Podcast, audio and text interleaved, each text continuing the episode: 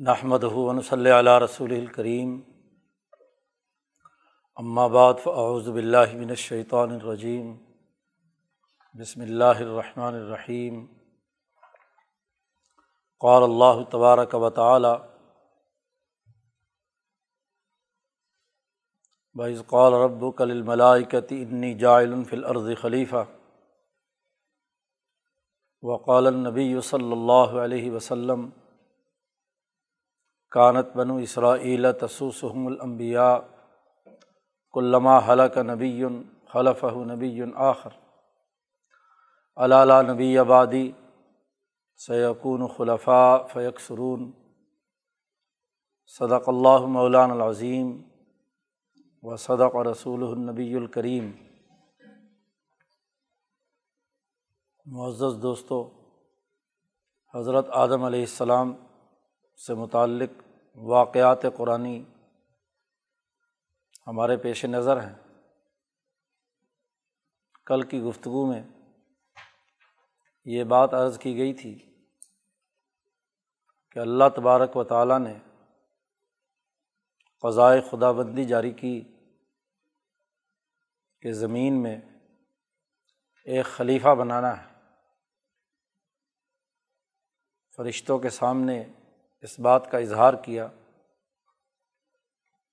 کہ انی جائل فی الارض خلیفہ۔ زمین میں ایک خلیفہ بنانا چاہتے ہیں۔ شاہ صاحب نے خلافت کی حقیقت بیان کی ہے اور فرمایا خلیفہ بنانے کا مطلب ایک ایسی نو بنانا ہے جس میں افراد ایک کے بعد دوسرا ان کا خلیفہ بن کر کردار ادا کرے۔ ولدی جالکم خلا فل عرض اللہ وہ ذات ہے جس نے تمہیں زمین میں یک بعد دیگرے ایک دوسرے کا خلیفہ بنایا۔ اس لیے خلیفہ کی تشریح کرتے ہوئے شاہ صاحب نے فرمایا، اے نوعن کہ ایک نو بنانے کا ارادہ ہے۔ ایک الگ قسم ہے۔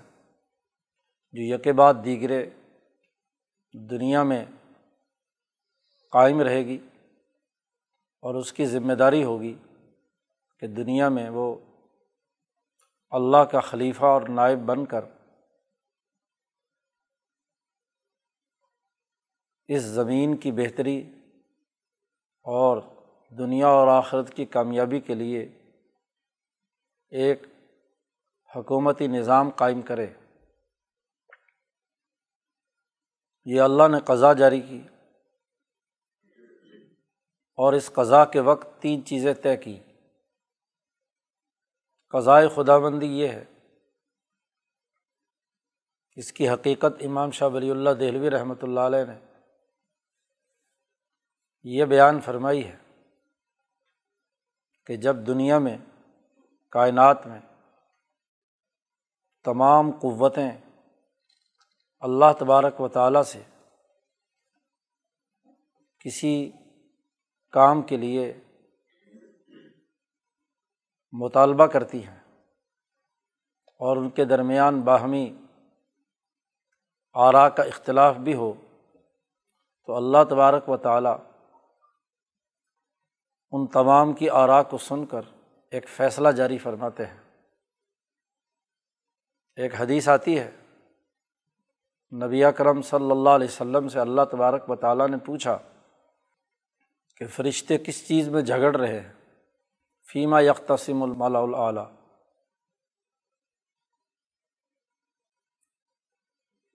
نبی کرم صلی اللہ علیہ وسلم نے اللہ پر چھوڑا تو اللہ تبارک و تعالیٰ نے بتلایا کہ یہ کفارات میں آپس میں جھگڑ رہے ہیں۔ سب سے پہلے مالا اعلیٰ کی قوتیں اور قوائے عرضیہ اور قوائے فلکیہ اللہ کے سامنے درخواست پیش کرتے ہیں اور اس درخواست پر اللہ تبارک و تعالیٰ ایک فیصلہ جاری فرماتے ہیں۔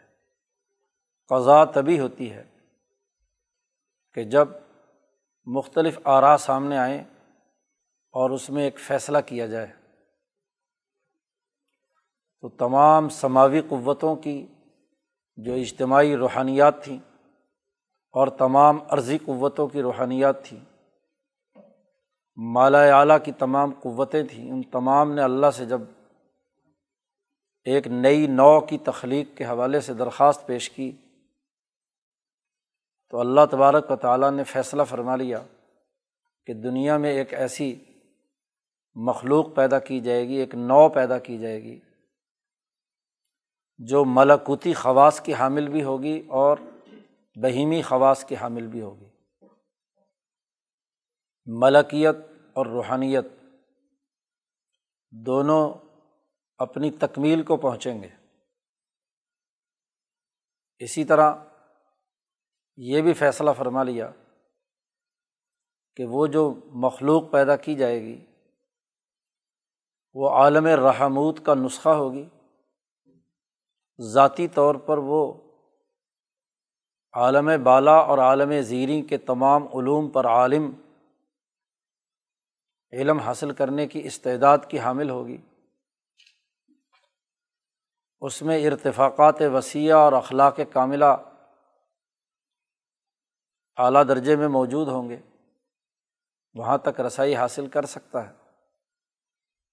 تو یہ قضائے خدا بندی جب جاری کی آدم علیہ السلام کی تخلیق سے پہلے یہ فیصلہ فرما لیا، تو یہی وہ موقع ہے کہ جب فرشتوں نے یہ سوال اٹھایا کہ کیا آپ زمین میں ایسی مخلوق پیدا کرنا چاہتے ہیں کہ جو وہاں فساد مچائے گی اور خون بہائے گی؟ امام شاہ ولی اللہ فرماتے ہیں کہ فرشتوں کو اس نئی مخلوق کی پیدا کرنے کی حکمت پر اشتبا پیدا ہو گیا۔ ان کا خیال یہ تھا کہ ہم ملاکوتی دائرے کے لوگ ہیں۔ اللہ کی تصویر و تقدیس ہم یہاں کر رہے ہیں۔ جبکہ اس وقت تک عرض کے اندر جتنی مخلوقات ہیں، خواہ و حیوانات ہوں یا جنات وہ آپس میں لڑائی بھڑائی اور قتل و غارت گری کا عمل کرتے ہیں۔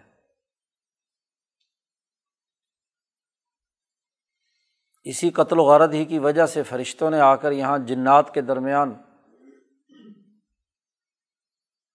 فیصلہ فرمایا اللہ کے حکم سے اور جو شریر جن تھے ان کو راستے سے ہٹایا اور کسی درجے میں کچھ شرافت رکھنے والا ایک جن ابلیس جو ہے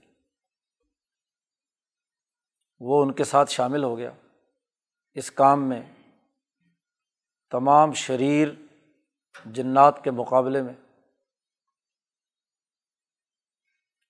تو ان کے اندازہ یہ تھا کہ جو مخلوق جس میں عرضی خصوصیات موجود ہوں گی،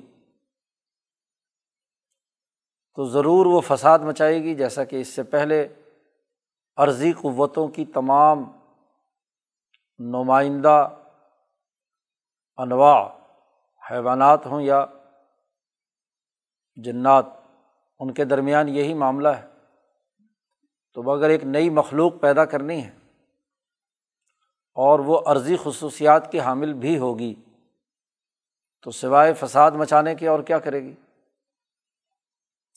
جہاں تک اللہ پاک کو تصبیح و تقدیس کی ضرورت ہے تو وہ ہم کر رہے ہیں۔ یہاں فرشتوں کی طرف سے اعتراض نہیں تھا، بلکہ اشتبا تھا۔ صحیح علم کی نوعیت ان کے سامنے واضح نہیں ہو رہی تھی۔ تو اسی لیے اللہ تبارک و تعالیٰ نے ایک تو اجمالی جواب دیا کہ انی عالم و مالا تعلمون۔ میں وہ جانتا ہوں جو تم نہیں جانتے۔ اور پھر ایک تفصیلی واقعے کے ذیمن میں آدم علیہ السلام کی حقانیت اور سچائی ثابت کی نو انسان کی۔ تو اس پہلے مرحلے میں اللہ نے فرشتوں کا یہ اشتباہ دور کر کے قضاء کا فیصلہ جاری کر دیا کہ اب ایک نئی نو انسان پیدا کی جائے گی۔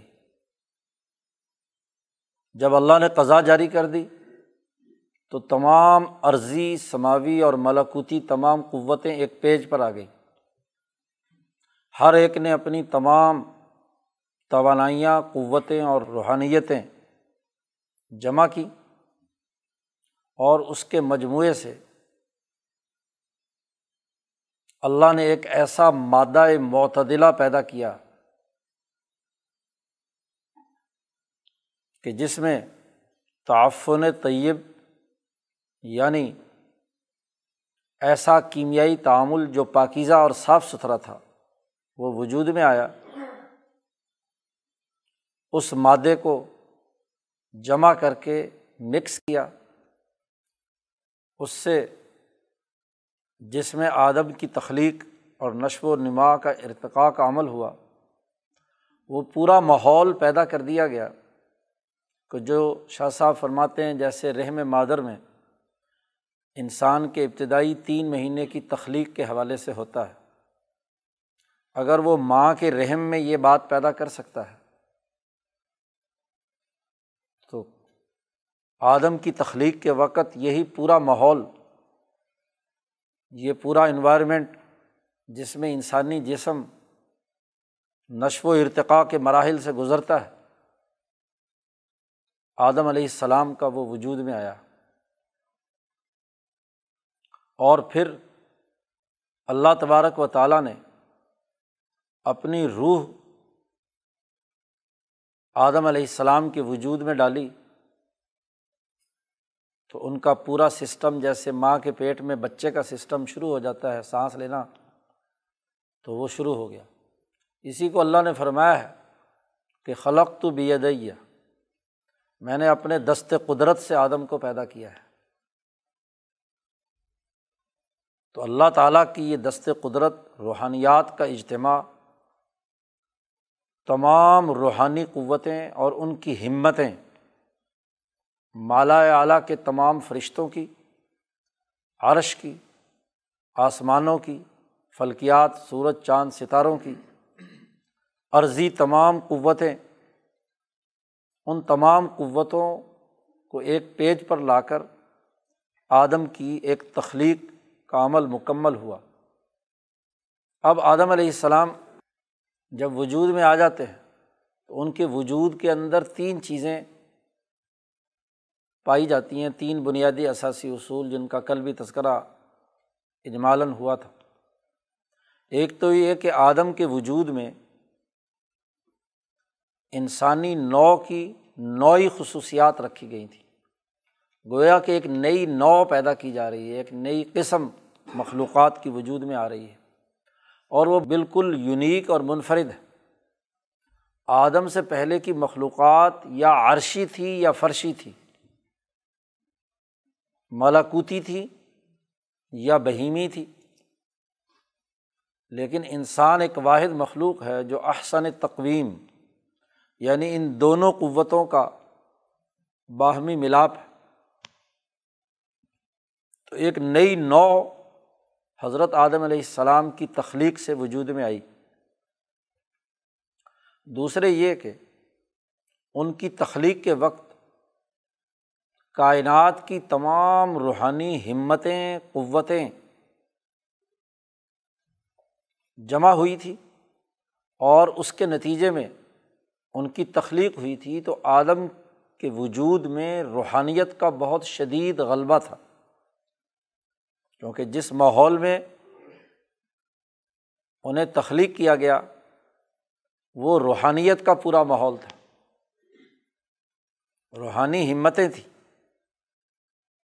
ابھی غذا کا وہ نظام جو عناصر اور ارض کی تخلیقات میں سے انسانی جسم کا حصہ بنتا ہے، وہ ابھی مضبوط نہیں ہوا۔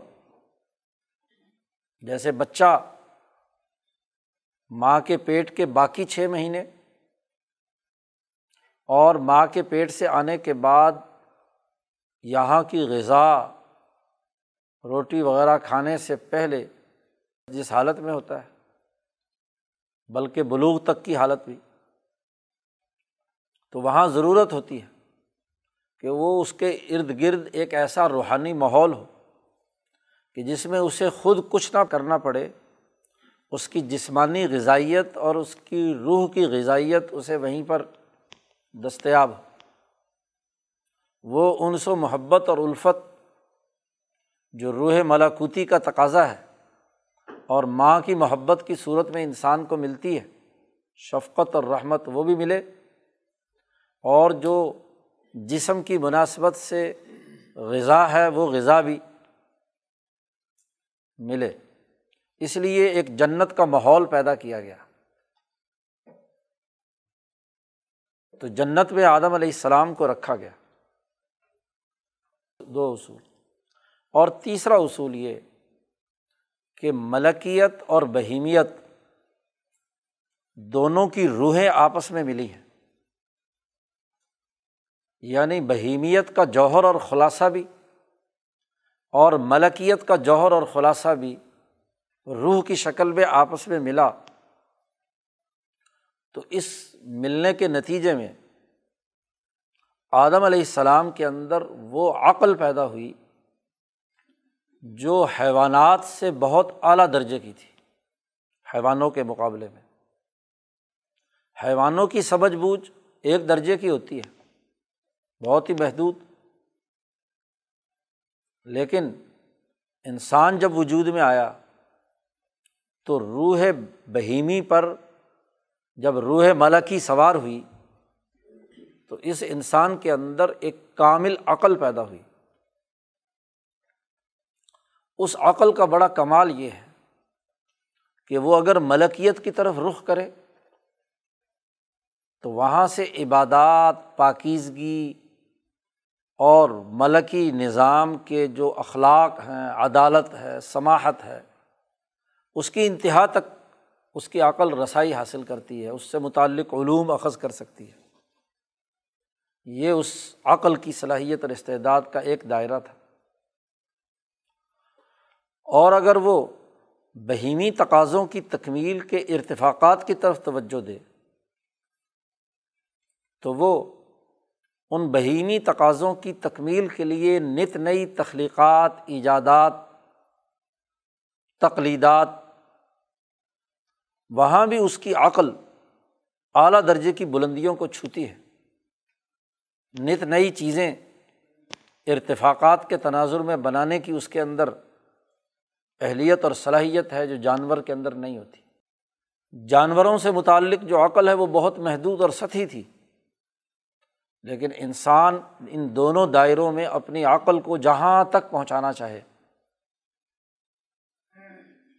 اور ایسی صلاحیت رکھی کہ قیامت تک اس کے عقل معاشی سے متعلق مظاہر اور عقل ملکوتی کے اعتبار سے پاکیزگی اور تطہر کے،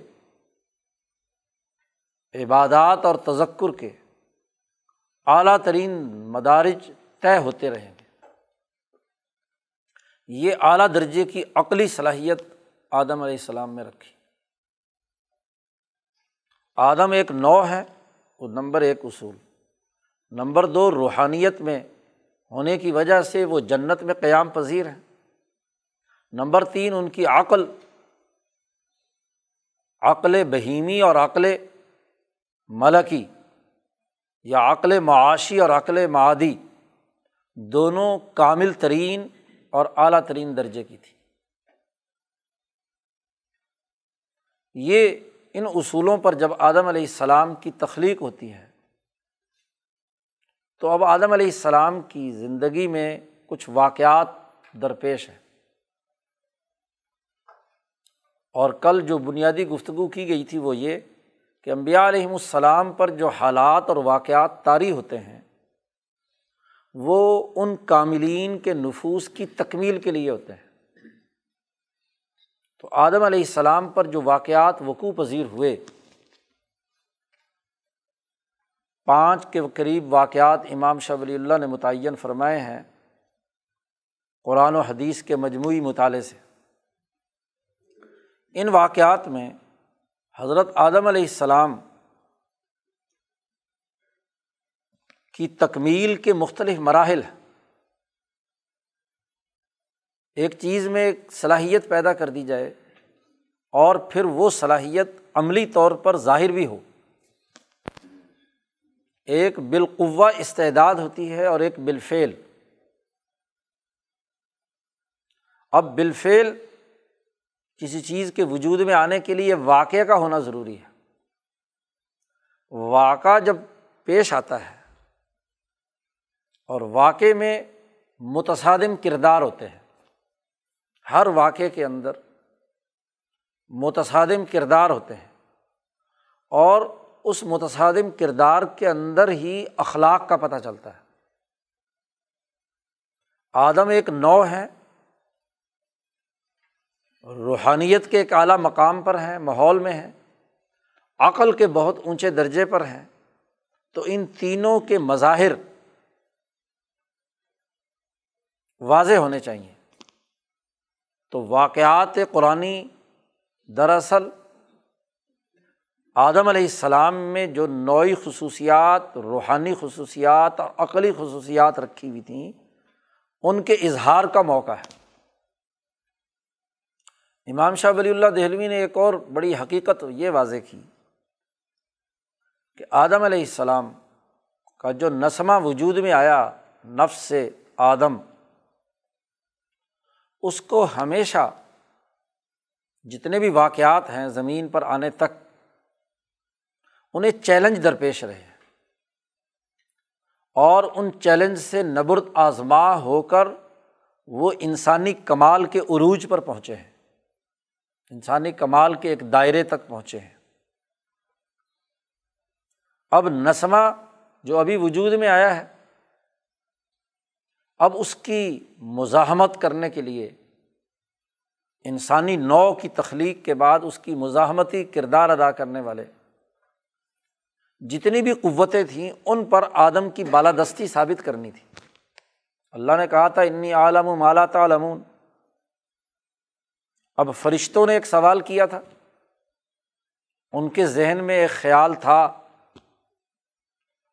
تو پہلا واقعہ وقوع پذیر ہوا جو قرآن حکیم نے بیان کیا ہے، وہ یہ کہ فرشتوں کو حکم دیا گیا کہ وہ سجدہ کریں آدم کو۔ لیکن سجدے سے پہلے اس بات کو لازمی اور ضروری تھا کہ آدم کی فوقیت اور حقانیت ثابت کی جائے۔ تو آدم علیہ السلام میں جو عقلی قوت اعلیٰ ترین درجے پر تھی اس عقلی قوت کی تکمیل کے لیے علوم عطا کیے گئے۔ علامہ آدم الاسما اک اللہ علوم کی نوعیت کی تفصیلات تو شاہ صاحب نے تیسرے چوتھے مرحلے پر بیان فرمائی یہاں یہ کہ آدم علیہ السلام نے اپنے علم کا جب اظہار کیا اور علمی صلاحیت واضح کر دی فرشتوں کے سامنے۔ اور اس کی نوعیت بھی کچھ یوں ہے۔ تعلیم و علم سے متعلق بھی۔ کہ آدم علیہ السلام کی تخلیق کے بعد اللہ نے فرشتوں سے پوچھا کہ ذرا یہ تو بتلاؤ کہ حیوانی تقاضوں کے تحت بھوک کب اور کیوں لگتی ہے اور اس کی تکمیل کے لیے کیا کیا جا سکتا ہے؟ پیاس کھانا، پینا وغیرہ وغیرہ، رہنا، گرمی، سردی، بچاؤ۔ اب فرشتوں کا معاملہ ایسا تھا کہ وہ ملکی اور نورانی مخلوق ہے ان میں ایک درجے کی صلاحیت تھی، صرف ملکیت اور روحانیت سے متعلق۔ اور اسی وجہ سے وہ کوئی ایسی نوعیت لیے ہوئے تھے کہ لا یاسون اللہ ما امرا ہوں وہ یا فعلون مایو مرون کہ اللہ جو انہیں حکم دیتا ہے، وہ اس کو ٹھیک ٹھیک پورا کرتے ہیں، اس کی نافرمانی کرنے کی صلاحیت اور استعداد ہی ان میں نہیں ہے۔ حیوانی خصوصیات کا کوئی شائبہ تک بھی فرشتوں کے اندر نہیں تھا۔ تو اس سے متعلق علوم فرشتوں میں کیسے آ سکتے تھے؟ تو جب اللہ نے سوال کیا کہ ذرا جامع علم بتلاؤ کہ جس سے ملکی تقاضے بھی اور حیوانی تقاضے بھی پورے ہوتے ہوں، ایسا کوئی طریقۂ کار بتاؤ مجھے؟ تو ظاہر فرشتوں کے پاس کوئی جواب نہیں تھا۔ آدم ایک نئی نو جو بنائی گئی تھی، وہ عرضی اور بہیمی خصوصیات کی حامل بھی تھی اور ملکی اور روحانی خصوصیات کی حامل بھی تھی۔ اس لیے آدم علیہ السلام کی جبلت میں وہ عقل پیدا ہوئی کہ جس عقل نے عرضی خصوصیات سے متعلق جو تقاضے اور ضروریات تھے، ارتفاقات سے، وہ ان کو اپنی اس عقل کے نتیجے میں جب عقل کو دوڑایا ان معاملات میں، تو وہ ساری چیزیں واضح ہو گئیں۔ اس لیے مفسرین نے یہاں جو تفصیلات لکھی ہیں کہ آدم علیہ السلام نے اللہ کے سامنے اس پیالے کا بھی ذکر کیا جس سے پانی پیا جاتا ہے کہ ایک پیالہ ہونا چاہیے، عقل کا تقاضا ہے۔ پانی لے کر کسی مٹکے میں رکھا جائے اور مٹکے سے پیالے یا گلاس میں لے کر پیا جائے۔ یہ ضرورت انسان کی حاجت، اس کو ایجابت ہوتی ہے، ری خارج ہوتی ہے، یہ انسان کی ایک حاجت اور ضرورت وغیرہ وغیرہ یعنی چھوٹی سے چھوٹی چیزیں جن کا تعلق ارتفاقات سے تھا، بولنے کی صلاحیت اور استعداد سے تھا۔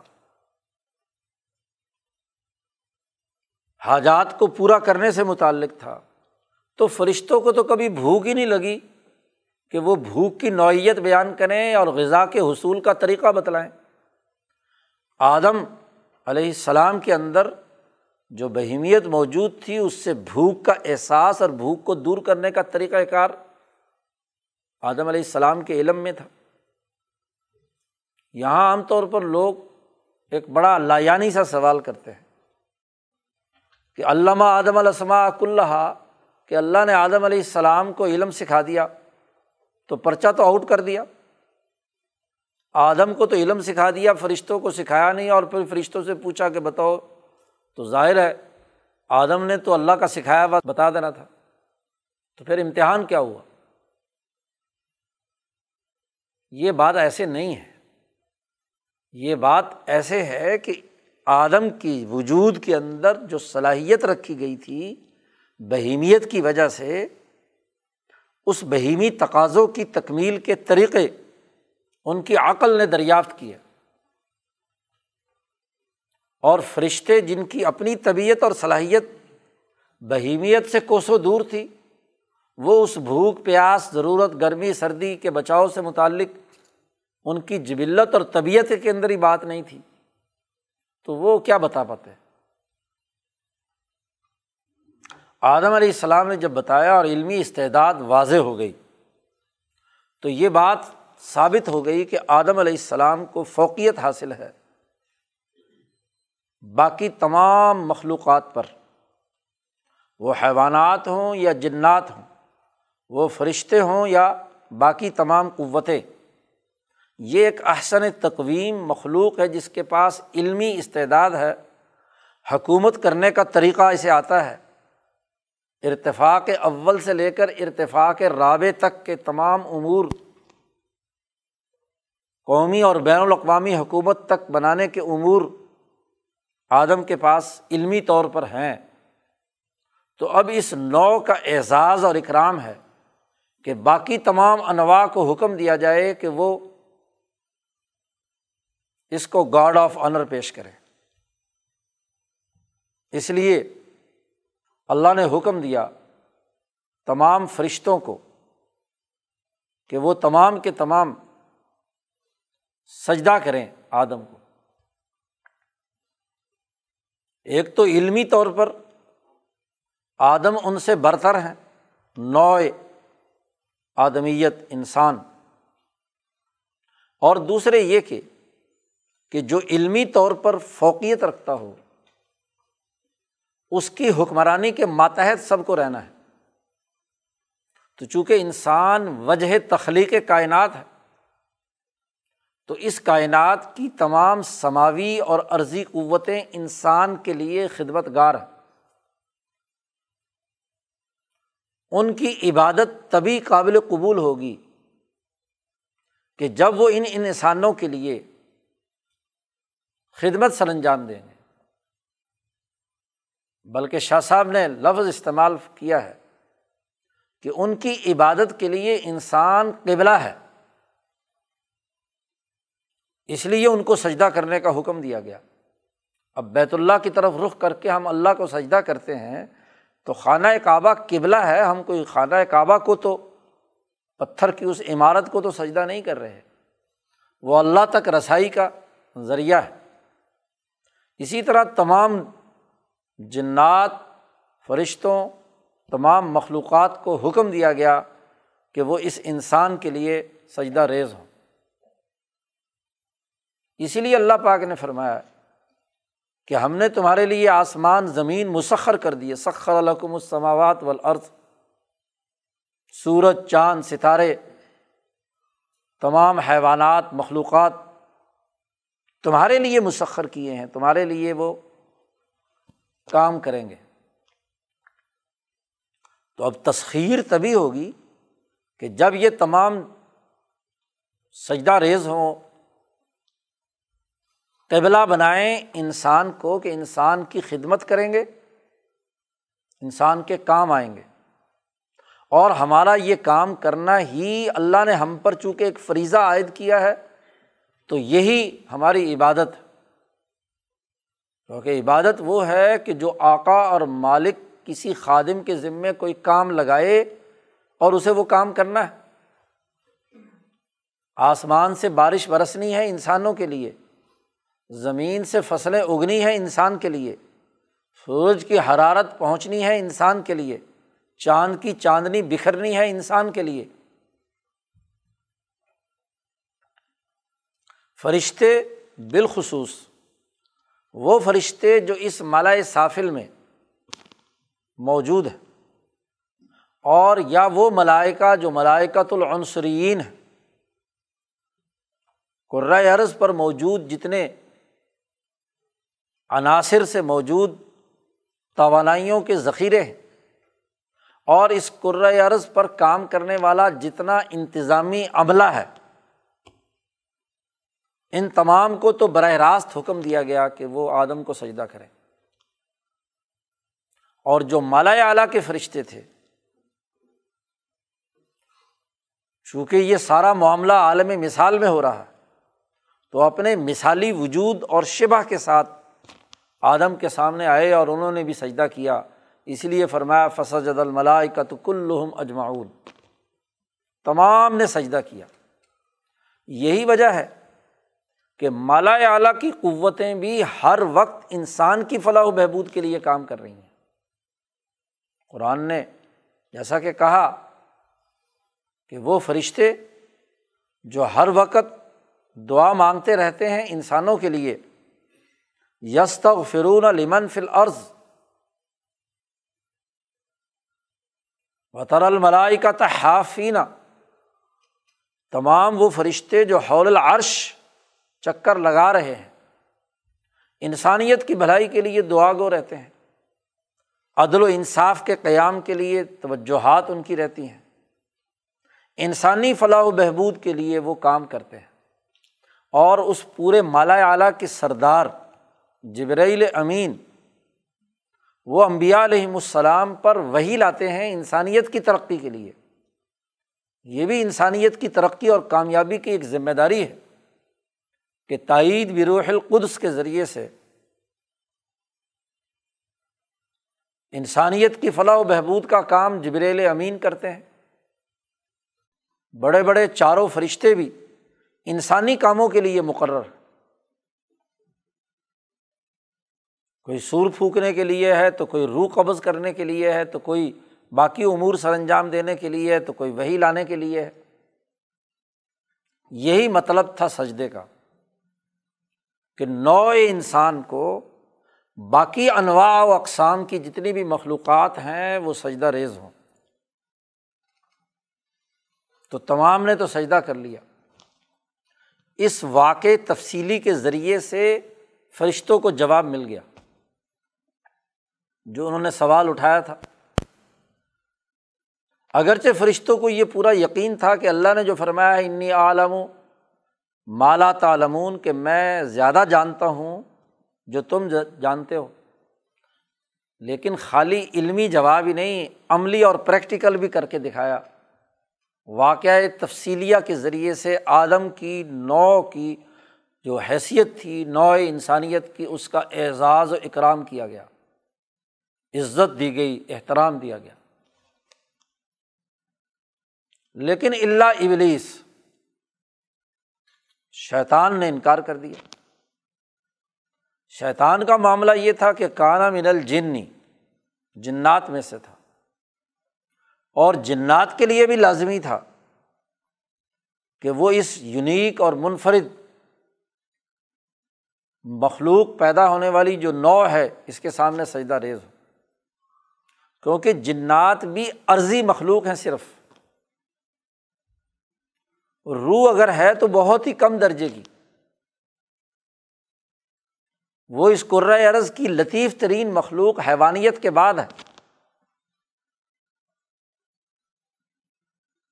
تو وہ صرف عرضی خصوصیات کے حامل ہیں۔ ان میں وہ عقل، وہ شعور، وہ صلاحیت اور استعداد جو نوئے انسانیت آدم اور ان کی اولاد میں ہے، وہ نہیں ہے تو ان پر بھی لازمی تھا کہ وہ سجدہ کرے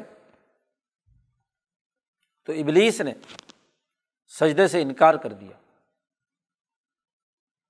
شاہ صاحب فرماتے ہیں کہ ابلیس جنات میں سے تھا۔ اور یہ ایک ایسی مخلوق ہے کہ جس میں شر کا غلبہ ہے۔ یہ کرائے ارض کے شرور کا مجموعہ ہے۔ البتہ کچھ ہیں جو سیدھے راستے پر آ کر نسبتاً زیادہ نیکی حاصل کر پاتے ہیں، لیکن ایک سطح اور ایک دائرے تک۔ اس سے اوپر نہیں۔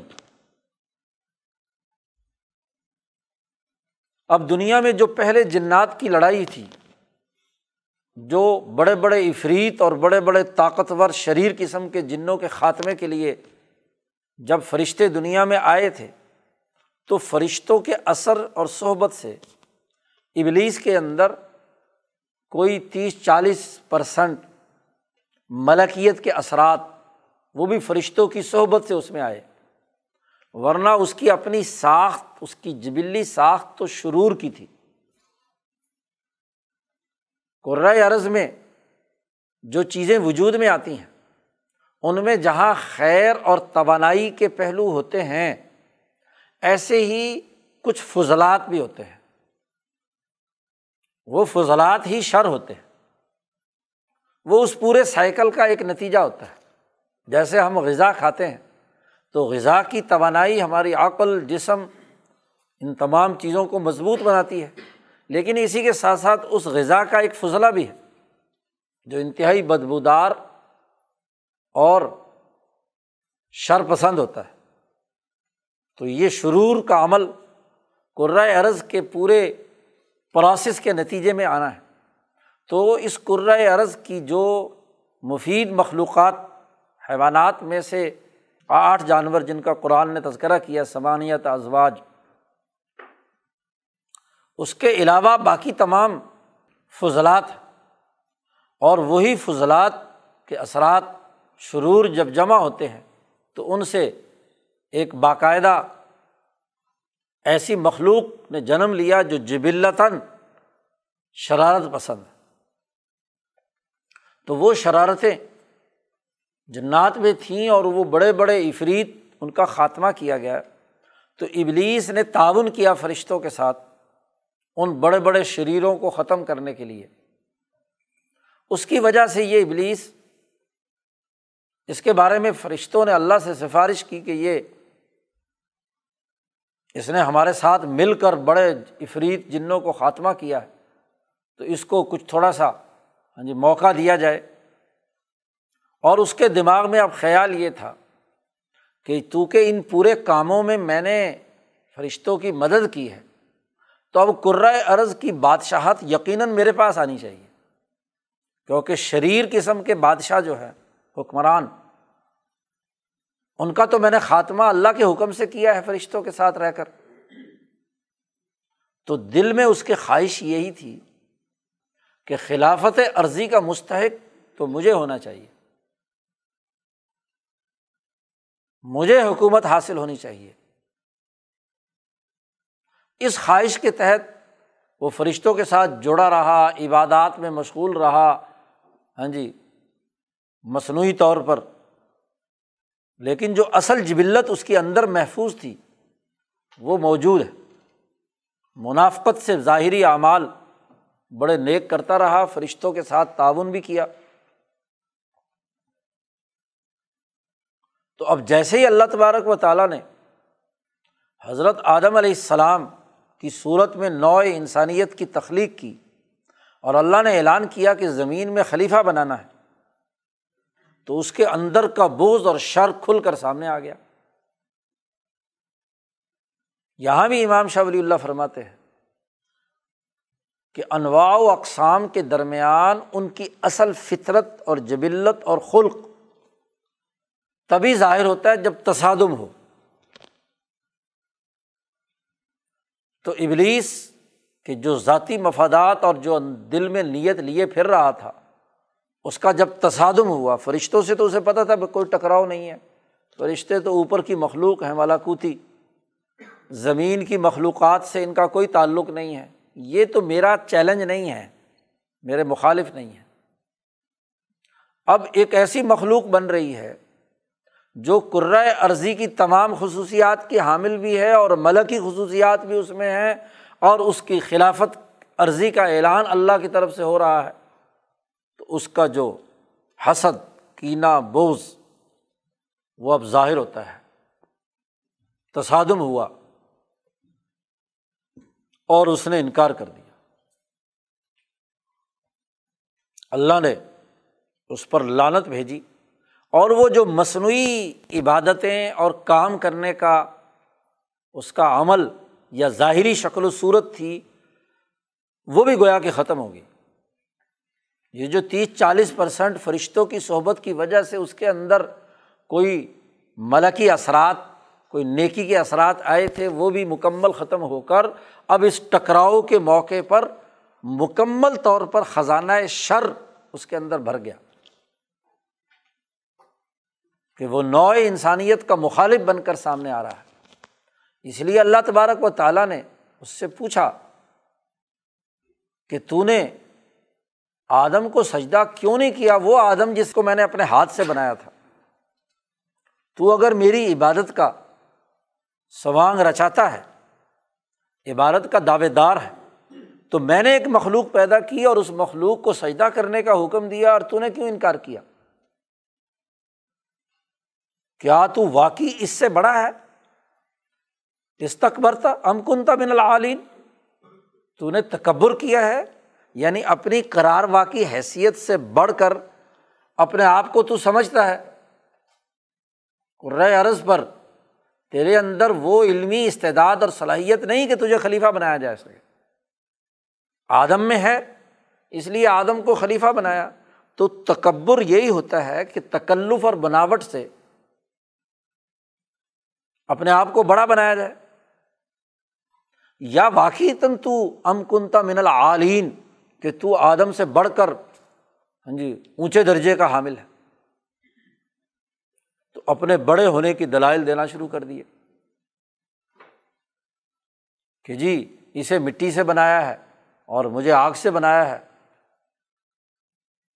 خلق تنی من نارن و خلق تہ من تین۔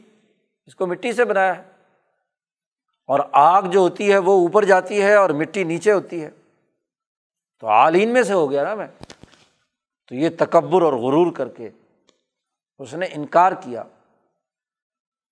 تو جو تھوڑی بہت عبادت کا سوانگ اس نے رچایا ہوا تھا، وہ بھی ختم ہو گیا اور سو فیصد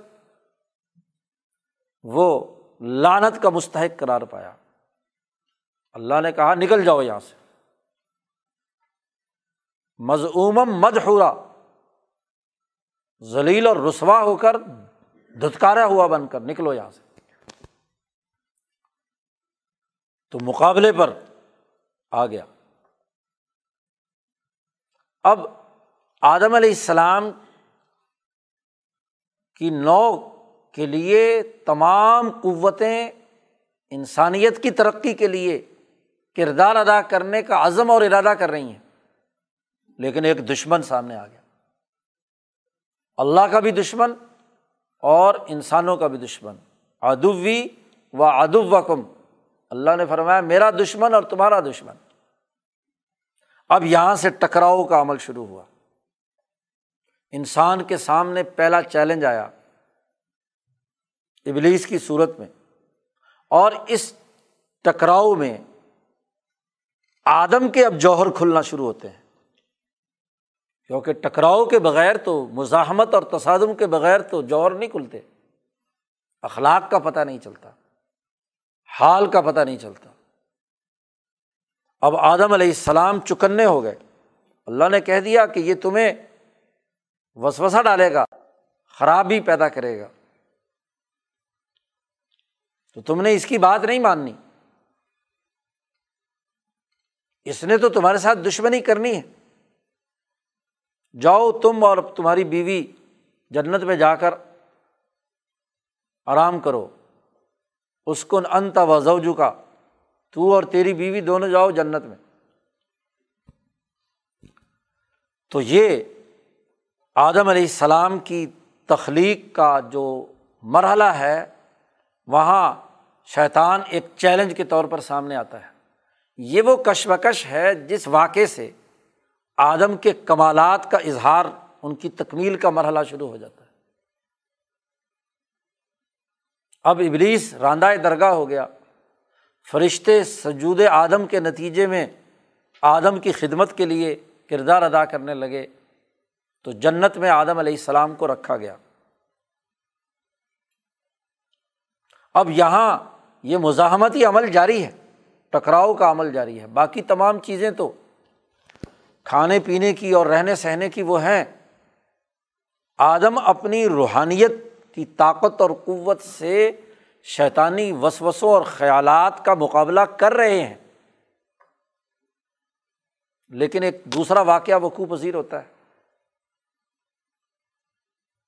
شاہ صاحب نے یہ جو فرمایا ہے کہ دشمن کے مقابلے میں آدم ہمیشہ مزاحمتی عمل سے دو چار رہے ہیں، جب سے شیطان نے سجدے سے انکار کیا ہے۔ تو یہ مزاحمتی عمل جاری ہے۔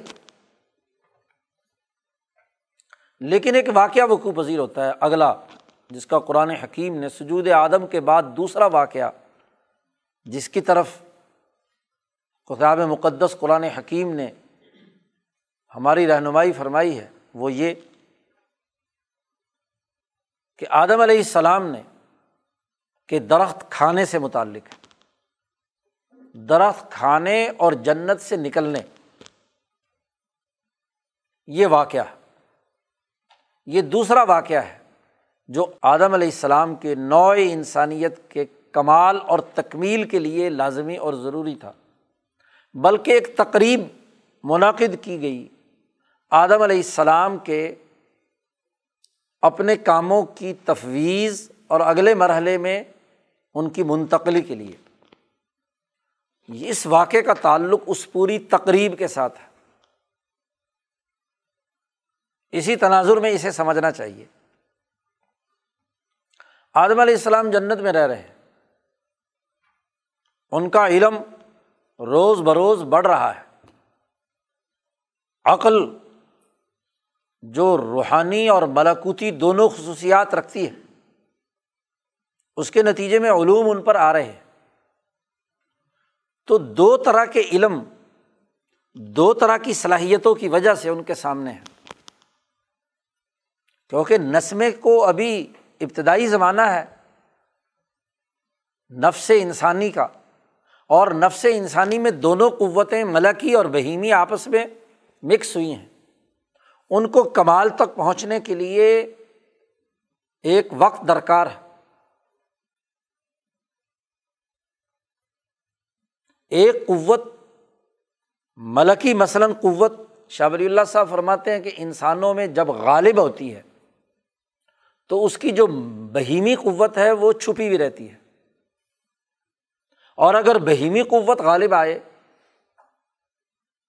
ایک مرحلہ یا ایک زمانہ ایسا انسان پر گزرتا ہے، تو اس کی جو ملکی قوت ہے وہ چھپ جاتی ہے۔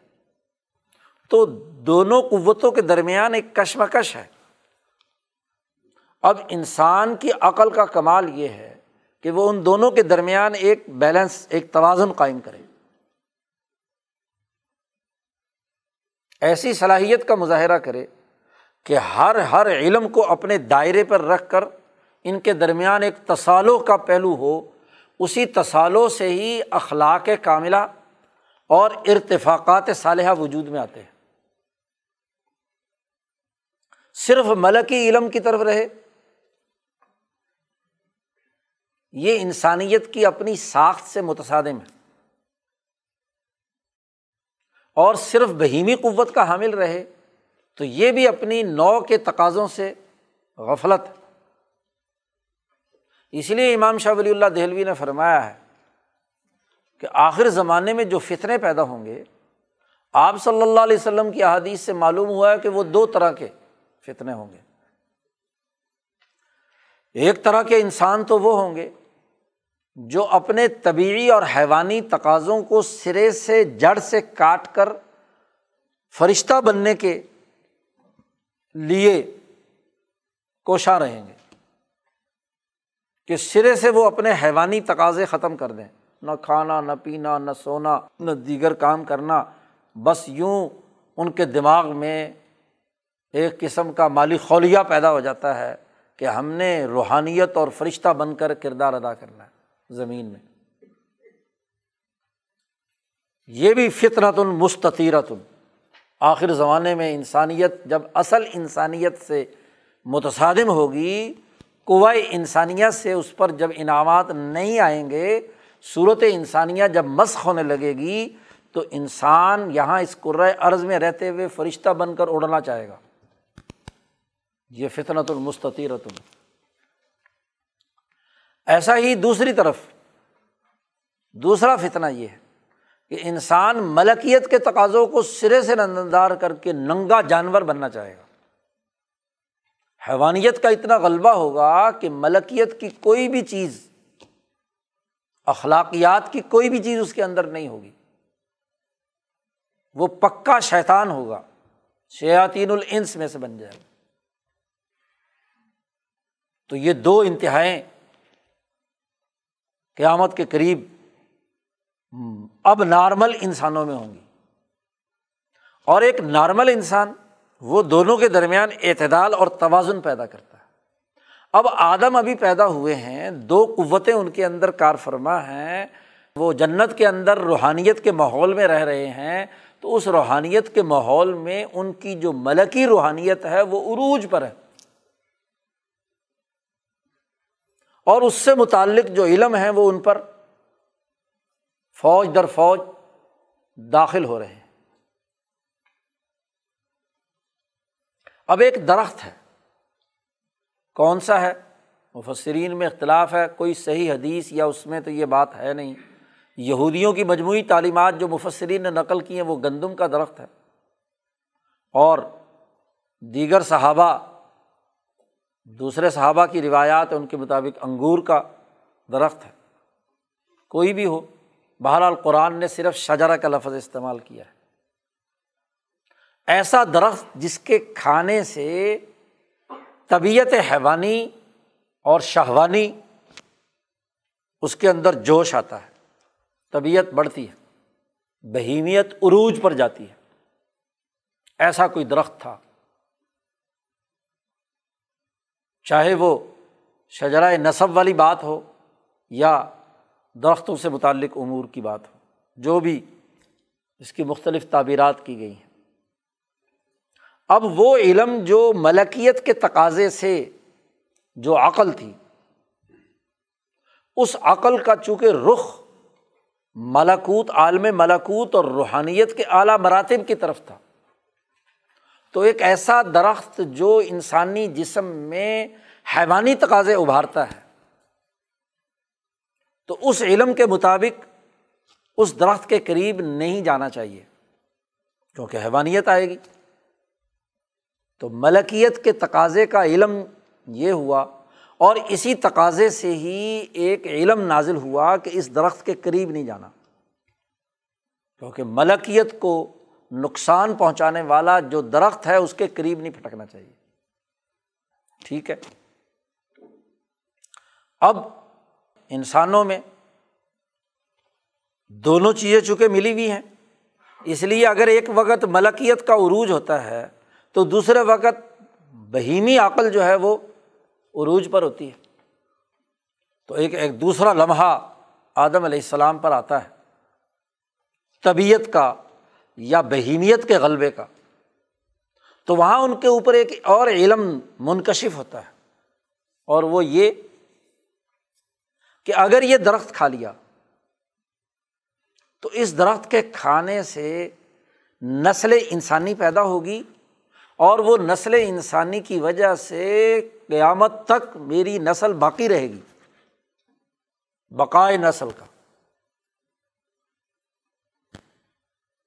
ملاکوتی یا روح ملاکوتی کے الحام سے تو یہ بات واضح ہوئی کہ اگر اس درخت کی طرف گئے تو یہ جنت کی جو روحانی خواہشات اور کھانے پینے کی موجیں ہیں، یہ نہیں رہیں گی۔ بھوک اور پیاس لگے گی اور حیوانی تقاضے ابھریں گے۔ ایک علم یہ تھا۔ اور دوسری طرف دوسرا علم تھا اپنے طبیعی تقاضے سے۔ کہ یہ درخت کھا لیا تو طبیعت یعنی بہیمی تقاضا یہ ہے کہ اس سے نسل در نسل آگے بڑھنے کا عمل ہے۔ فرشتوں کا معاملہ تو اور تھا۔ فرشتوں میں توالد و تناسل نہیں ہے۔ ملکیت کے اندر وہ تو ایک نور ہے۔ اور ہر نور ایک یونیک حالت میں پیدا کیا گیا ہے۔ ہر فرشتہ اور وہ قیامت تک برقرار رہتا ہے۔ فرشتوں میں کوئی توالد و تناسل کا معاملہ نہیں ہے۔ لیکن حیوانیت اور قرۂ میں توالد و تناسل کا معاملہ ہے۔ تو آدم علیہ السلام کے سامنے دو علم، ایک علم ملکی تقاضے سے اور ایک علم طبیعی اور بہیمی عقل کے نتیجے میں سامنے آیا۔ اب دو مختلف علم، دو مختلف اوقات میں آئے۔ اب ان دو علموں جو متصادم تھے، ان دو علموں کے درمیان آدم علیہ السلام ایک مرحلہ ایسا آیا کہ تردد اور تحیر کا شکار ہے۔ فیصلہ نہیں کر پا رہے۔ کہ ایک علم کا تقاضا یہ ہے کہ درخت کے قریب نہیں جانا چاہیے۔ اور دوسرے علم کا تقاضا یہ ہے کہ اسے کھا کر نسل انسانی کا فروغ ہوگا عرض پر زیادہ دیر تک رہیں گے۔ میری نسل آگے بڑھے گی۔ تو نسل بڑھانے کی خواہش یہ انسان کا فطری تقاضا ہے جو نوع انسانیت میں اللہ پاک نے ودیت کیا ہے۔ اب ان دونوں علموں کے درمیان، جیسے انسان کے سامنے کسی کام کے کرنے نہ کرنے کے دو راستے ہوتے ہیں، بسا اوقات تو انسان حیران پریشان ہوتا ہے کہ کیا کیا جائے۔ تو اب اللہ پاک نے ایک تقریب منعقد کی۔ اور یہاں اس مرحلے پر اس حیرانی کی کیفیت میں شیطان نے آ کر وسوسہ ڈالا۔ اور وسوسہ ڈال کر وہ جو بہیمی قوت والا خیال تھا، اس کو مدد پہنچا دی۔ اس کو طاقت پہنچا دی۔ اب جب وہ طاقت پہنچی تو بہیمیت کی جو جوہر تھے وہ کھلنا شروع ہوئے۔ شہوت عروج پر آئی۔ کھانے کی یا نسل بڑھانے کی۔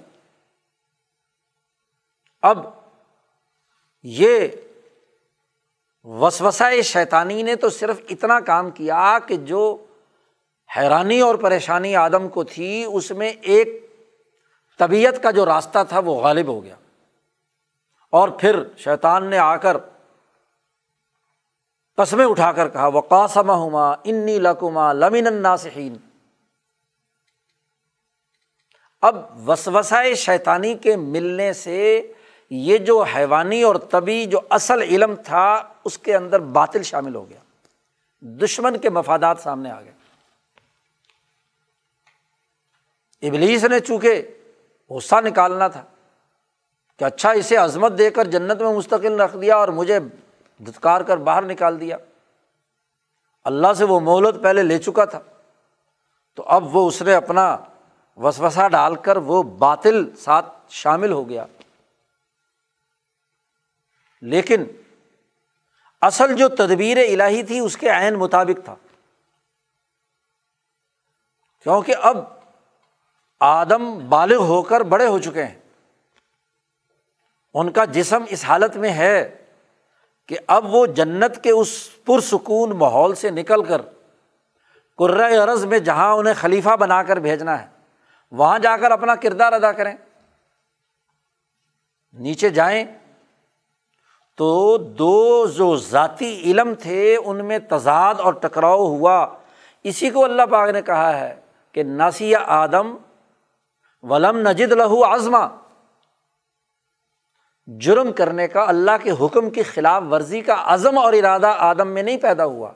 آدم بھول گئے ناسیا کسی کو نسان سے تعبیر کیا ہے کہ دو علم تھے، ان میں سے کس علم پر میں عمل کروں؟ تو یہ جو عصیان کہا فاسا آدم۔ آدم نے نافرمانی کی، تو یہ بھول کر کی نسان کی وجہ سے کی۔ یعنی جو پہلا علم تھا، وہ اس وقت ذہن سے محو ہو گیا اور وہ شیطان کے وسوسے کے نتیجے میں جو طبیعتی علم تھا، بہیمی اور حیوانی علم تھا، وہ غالب آ گیا۔ اب اس غلبے کے نتیجے میں آدم نے وہ درخت کھا لیا۔ جیسے ہی درخت کھایا یا چکھا یا شہوت پوری کی تو بدن ننگا، جنت کے سب لباس اتار لیے گئے۔ پتے اپنے جسم پر لگانے لگے۔ اب جیسے ہی بہیمیت کا عروج مکمل ہوا، شہوت پوری ہوئی، معاملہ جو ہے عروج پر پہنچ گیا۔ تو جب دوبارہ اصل اپنی حالت میں آئے، تو اب جو ملکی قوت تھی، اس نے آہستہ آہستہ غلبہ پانا شروع کیا۔ حضیرت القدس اور مالا اعلیٰ کی قوتیں ان کی روح پر غالب آئیں۔ اور روح ملاکوتی نے کہا کہ آدم، یہ کیا حرکت کی تم نے؟ تم نے اس علم کی جو روحانی ملکی علم تھا، اس کی خلاف ورزی کی ہے۔ اپنی غلطی کا احساس ہوا، اپنے نسان کا احساس ہوا۔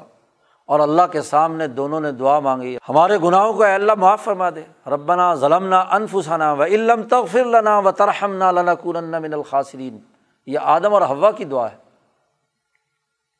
اب اس وقت ان پر وہ ملکوتی جو روح ہے، اس کا اثر ظاہر ہو رہا ہے۔ اور بہیمیت کچھ ٹھنڈی ہو رہی ہے۔ لیکن بہیمیت ان ایکشن ہو گئی۔ نسل انسانی کے فروغ کے جو امور تھے وہ ہو گئے۔ ذائقہ چکھ لیا حیوانیت کا۔ تو جو ملکی قوتیں پہلے سے موجود تھیں، اس کے ساتھ ساتھ اب گویا کہ بالفعل ان کی جو بہیمی اور حیوانی قوتیں ہیں، وہ بھی عملاً ایکٹیو ہو گئیں۔ دونوں قوتیں ایکٹیو ہو گئیں۔ اب جب ایکٹیو ہو گئیں تو اللہ نے کہا کہ چلو بھائی، پھر اپنا کام کرنے کے لیے، جس کام کے لیے تمہیں پیدا کیا، خلیفتاً فی الحرض جاؤ زمین میں۔ خلیفہ بنو، وہاں جا کر یہ تمام کام سر انجام دو۔ اب بھوک بھی لگے گی، پیاس بھی لگے گی، باقی کام بھی ہوں گے۔ اور انہیں پورا کرنے کے لیے تمہیں محنت اور مشقت بھی کرنی پڑے گی۔ یہاں تو اب بیٹھے بٹھائے کھانا پینا ملتا تھا اور ماحول اچھا تھا، جاؤ نیچے۔ چلے جاؤ نیچے۔ تو اللہ نے نیچے بھیج دیا۔ اور پھر یہ بھی فرما دیا کہ یہ جو نسان کی وجہ سے بہیمیت کا تم پر غلبہ ہوا، ممکن ہے تمہاری اولاد پر اور تم پر دنیا میں جا کر بھی ہو۔ تو یاد رکھو، میں اپنے امبیا بھیجوں گا۔ رسول آئیں گے۔ تو فمانی تباہ ہدایا فلاں خوف علیہم ولاحم یا پھر تو اس پر کوئی خوف اور غم نہیں ہوگا۔ وہ اعتدال اور توازن دونوں قوتوں میں رکھا۔ علمی جہالت بھی دور کی اور ظلم بھی ختم کیا۔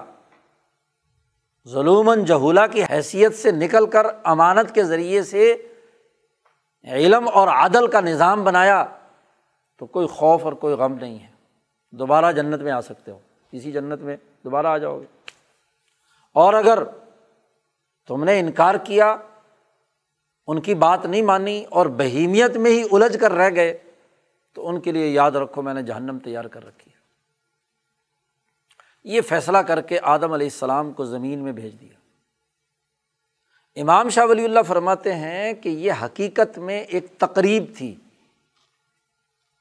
کہ جس تدبیر الہی کے تحت آدم کی تخلیق کی گئی ہے، تو ایک گویا کہ تقریب منعقد کی گئی، درخت کے کھانے، نہ کھانے، شیطان کے وسوسے اور پورے اس عمل کے لیے تاکہ آدم کی بہیمی قوتیں، عرضی قوتیں ایکٹیو ہو جائیں اور یہ زمین پہ جا کر کردار ادا کریں۔ یہ علم کہاں سے ملا؟ امام شاہ ولی اللہ نے بڑی گہری بات یہاں پر فرمائی ہے۔ بخاری شریف میں ایک روایت آتی ہے۔ کہ حضرت آدم علیہ السلام سے حضرت موسا علیہ السلام نے جھگڑا کیا۔ اللہ تبارک و تعالیٰ کے سامنے۔ اور موسا علیہ السلام نے کہا آدم علیہ السلام سے کہ اے ابا جان، آپ نے وہ درخت کیوں کھایا تھا کہ جس کی وجہ سے ہم سب کو زمین میں آنا پڑا؟ اتنی مصیبت میں مبتلا ہوئے، یہاں یہ آپ نے اللہ کے نبی ہونے کے باوجود آپ نے یہ کام کیوں کیا؟ احتجا۔ احتجاج کیا، حجت قائم کی کہ اللہ کے سامنے کھڑے ہو کر آدم سے پوچھا جا رہا ہے۔ اور اعتراض کرنے والے بھی موسا علیہ السلام۔ تو حضرت آدم علیہ السلام نے جواب دیا موسا علیہ السلام سے۔ اس حدیث کی بھی جامع ترین تشریح حضرت شاہ ولی اللہ کی وضاحت سے سمجھ میں آئی۔ ورنہ اس سے پہلے سینکڑوں دفعہ پڑھی تھی مطلب ہی سمجھ نہیں آتا تھا۔ حضرت آدم علیہ السلام نے کہا کہ اے موسا کیا تو مجھے اس بات پر ملامت کر رہا ہے کہ جو میری تخلیق سے کئی سال پہلے، کافی عرصہ پہلے اللہ نے میرے لیے لکھ دی تھی کہ ایسا ہوگا۔ اور دنیا میں آنے کے لیے یہ ایک ایسی تقریب ہوگی۔ تو ایسی بات پر تو مجھے ملامت کر رہا ہے، جو میرے اختیار میں نہیں تھی۔ میرے سامنے جو چیزیں تھیں، اس کے مطابق اللہ نے مجھ سے جو کام لینا تھا، وہ اس کام کے لیے مجھے دنیا میں اتار دیا۔ اب یہ حدیث جو ہے، اس کی تشریح شاہ ولی اللہ صاحب نے فرمائی ہے۔ کہ یہاں آدم علیہ السلام نے موسا علیہ السلام کے علم میں اضافہ کیا۔ ایک نیا اور منفرد علم انہیں دیا۔ وہ یہ کہ جتنے واقعات وقوع پذیر ہوتے ہیں، ان واقعات کے پیچھے تدبیر کلی اللہ تبارک و تعالیٰ کی کار فرما ہوتی ہے۔ یہاں درخت کھا کر زمین پر آنا اس تدبیر کلی کے مطابق حکمت الہی کا تقاضا تھا۔ اس کے لیے تقریب یہ ہوئی۔ اور وہ دو علم، ان کی جو تفصیلات ابھی ہم نے بیان کی ہیں، شاہ صاحب نے یہ اس حدیث کی تشریح میں واضح کی ہیں کہ ایک ملکی علم اجمالی طور پر آدم کے پاس تھا اور ایک یہ بہیمی علم اور دونوں علموں کے درمیان ٹکراؤ کی حالت میں آدم حیران و پریشان تھے کہ شیطان کے وسوسے سے ایک علم غالب آ گیا اور جس کو نسان سے تعبیر کیا، اس وقت وہ چیز جو ملکی تقاضے کا علم تھا، وہ سرے سے چھپ گیا۔ اور آدم علیہ السلام سے جو اصل مطلوب اور تدبیر تھی کہ انی جائل الفل ارد خلیفہ، جو اللہ پہلے فیصلہ فرما چکے تھے، اس کے لیے یہ ایک تقریب بنی کہ آدم زمین پر آ گئے۔ تو ایسا آنا اس عالمگیر سسٹم کے مطابق لازمی اور ضروری تھا، کیونکہ پیدائشی عرض پر رہ کر حکومت قائم کرنے سے متعلق تھی۔ اگر آدم اور ان کی پوری نو وہیں رہتی جنت کے اندر، تو وہ ویسے تو فرشتے بھی عبادت کرنے والے بہت تھے۔ جس کام کے لیے، جس چیلنج کو قبول کرنے کے لیے دنیا میں آنا تھا، کہ وہ اپنی عقل طبیعی اور معاشی استعمال کر کے حکمرانی قائم کرے اور عقل ملاکوتی کو ساتھ لے کر ایک توازن اور اعتدال عرض پر پیدا کرے۔ اس اعلیٰ ترین مقصد کے لیے مجھے دنیا میں آنا تھا اور یہ اس کی ایک تقریب تھی۔ اس تقریب پر تو مجھے ملامت کرتا ہے اصل تدبیر کی طرف نہیں دیکھتا۔ تو یہ وہ بنیادی حقیقت ہے اس پورے واقعے کی کہ آدم علیہ السلام کا دنیا میں آنا ایک طے شدہ حکمت، ایک طے شدہ طریقۂ کار کے مطابق تھا، ان کے نفس کی تکمیل کے لیے تھا۔ نو انسانی کی تکمیل کا ایک مرحلہ تھا کہ وہ عرض پر آئے اور یہاں آ کر اپنے امور سر انجام دے۔ تو یہ دو وہ واقعات ہیں جو جنت میں رہتے ہوئے آدم علیہ السلام پر ہوئے اور آدم علیہ السلام اس درخت کے کھانے کے نتیجے میں اس دنیا میں آئے۔ تین مزید اگلے واقعات ہیں کہ جن کے ذریعے سے آدم علیہ السلام میں نوع انسانی کی وہ خصوصیات وقوع پذیر ہوئیں، ان پر ان شاء اللہ کل گفتگو کریں گے۔ اللہ تعالیٰ امبیا علیہم السلام کی واقعات اور ان کے قصص اور ان کی سیرت کو صحیح تناظر میں سمجھنے کی توفیق عطا فرمائے۔ وہ آخر داوانہ ان الحمد للہ رب العالمین۔ اللہ